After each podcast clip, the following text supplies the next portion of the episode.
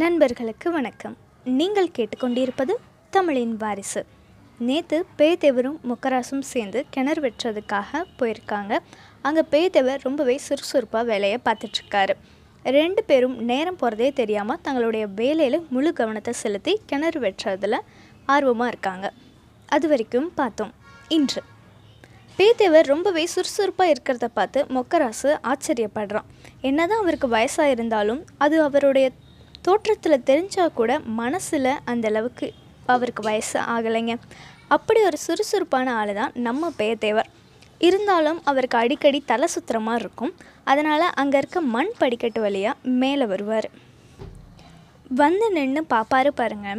என்னமோ மகாராஜா தான் கட்டி முடித்த கோபுரத்தை அண்ணாந்து பார்க்குற மாதிரி தான் தோண்டி குவிச்சு வச்ச அந்த மண் குவியலை பார்த்து பேத்தேவர் மலைச்சு நிற்பார் இந்த பூமி உருவான நாள்ல இருந்தே நீங்கள் ஜெயில் கைதியாக தான் கிடந்தீங்க. பேயத்தேவன் வந்து விடுதலை தரணும்னு எழுதியிருக்கு போல இருக்கு அப்படின்னு அந்த மண் குவியலை பார்த்து அவராக பேசி சிரிச்சுக்கிறாரு. இந்த மாதிரி கிணறு தோண்டிக்கிட்டே இருக்காங்க.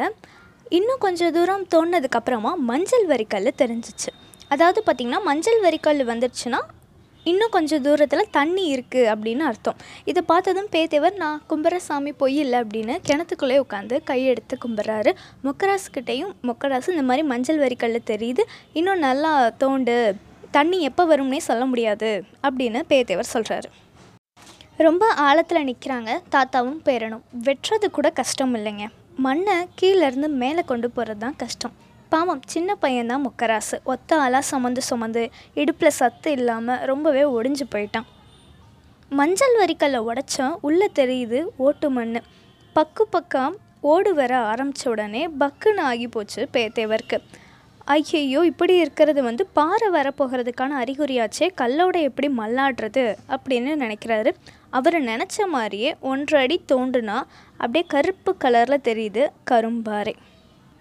அப்படியே கிணத்துலையே துண்டு அவுத்து வேர்வையை தொடச்சிக்கிட்டு ஒரு மூலையில் சரிஞ்சு உட்கார்றாரு பேத்தேவர் அதனால் அன்னைக்கு வேலையை நிறுத்திட்டு வீட்டுக்கு வந்துட்டார்.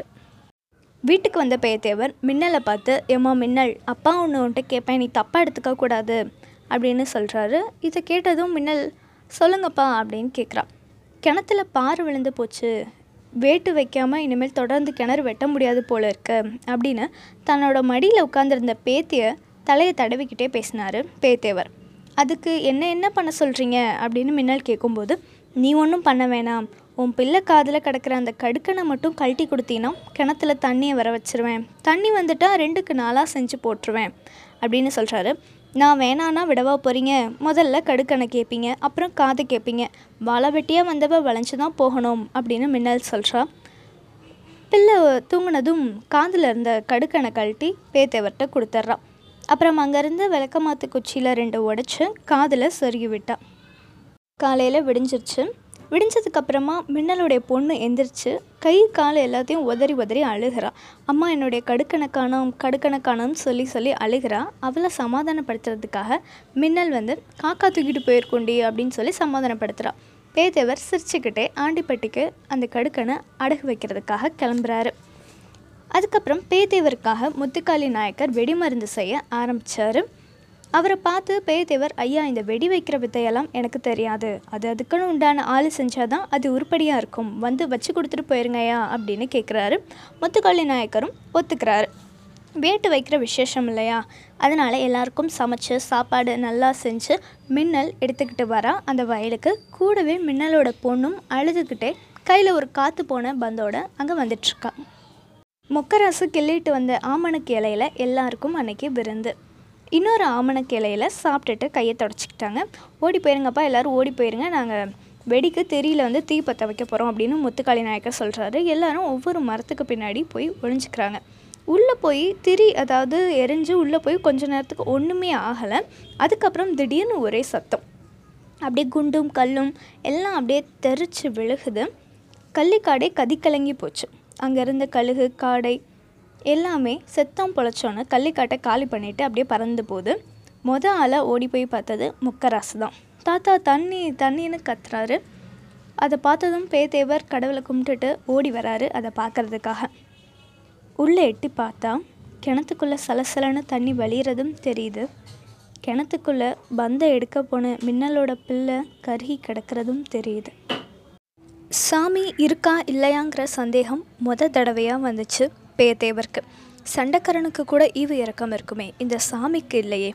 கஞ்சிக்கு செத்தவன் குறவலைய இப்படி கடிச்சிக்கிட்டே இருந்தால் அது சாமியாக இருக்க முடியுமா? பாவம் மின்னலோட பிள்ளை. உலகம்னா என்னன்னே தெரியாது அவளுக்கு. சிரினா அழுவா அழுனா சிரிப்பா. இப்படி ஒன்றும் புரியாத வயசில் சாவிற வயசாக இது அவளுக்கு அப்படின்னு ரொம்ப வருத்தப்படுறாரு. கிணத்துல தண்ணி வந்தால் சாமிக்கு கெடா வெட்டி பொங்கல் வைக்கிறேன்னு வேண்டிக்கிட்டேன். ஆனால் பசி பொறுக்காத சாமி இப்போ இந்த சின்ன பொண்ணை எடுத்துகிட்டு போயிடுச்சே பூமியில் பிறந்த மனுஷ பயலுக்கெல்லாம் தனித்தனியாக கொடுத்த துன்பத்தை மொத்தமாக எனக்கு கொடுத்து மூஞ்சியில் குத்துது என்னோடய சாமி. என் தலையில் என்ன எழுதியிருக்கோ என்னைக்கு என்னை விட்டு போகுமோ? என்னை பிடிச்ச ஏழ்ற நாடு அப்படின்னு பேத்தவர் ரொம்ப வருத்தப்படுறாரு. ஆனால் மின்னல் தன்னோட குழந்தைய பறிகொடுத்த சோகத்துலேருந்து அவள் இன்னும் மீண்டே வரலை. சுயநினைவே இல்லாமல் அப்படியே இருக்கா. முருகாய் தான் அவளை நெஞ்சில் தாங்கி பிடிச்சி உட்கார வைக்கிறா. உட்கார வச்சா உட்காந்துக்கிறா படுக்க வச்சா படுத்துக்கிறா. ஊரில் இளவு கேட்க வந்த பெரியவர்கள் எல்லாருமே மின்னலை பார்த்துட்டு கண்ணை தொடச்சிட்டு தான் போயிட்டுருக்காங்க அதில் ஒரு பெரியவர் மட்டும் இவங்க பரம்பரையில் அஞ்சாறு தலைமுறைக்கு முன்னே யாரோ செஞ்ச பாவம் தான் பேத்தேவர் குடும்பத்தை இப்படி பாடாப்படுத்தது அப்படின்னு சொல்லிட்டு கிளம்புறாரு. பிள்ளைய பழியாக எடுத்துக்கிட்ட கிணத்துல தண்ணிக்கு மட்டும் பஞ்சமில்லை. சும்மா சல சலன்னு நிறையா தண்ணி வருது. அழுக தெரியாமல் சுயநினைவு இல்லாமல் போன மின்னலுக்கு பதிலாக இந்த கிணறு அழுகுதோ என்னமோ.